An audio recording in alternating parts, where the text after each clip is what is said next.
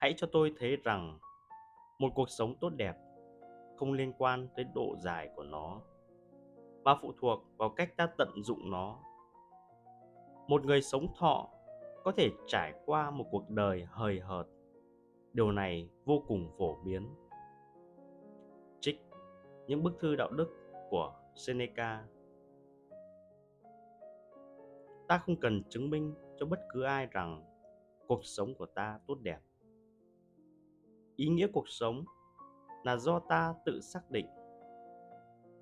Sống là một hành trình bất định, cho nên mục tiêu sống không phải là bất biến. Ta chỉ có thể nỗ lực mỗi giây, mỗi phút đang sống để hướng tới mục tiêu của bản thân. Chỉ có bản tâm cao thượng là la bàn giữ cho chúng ta luôn đi đúng hướng không sai chệch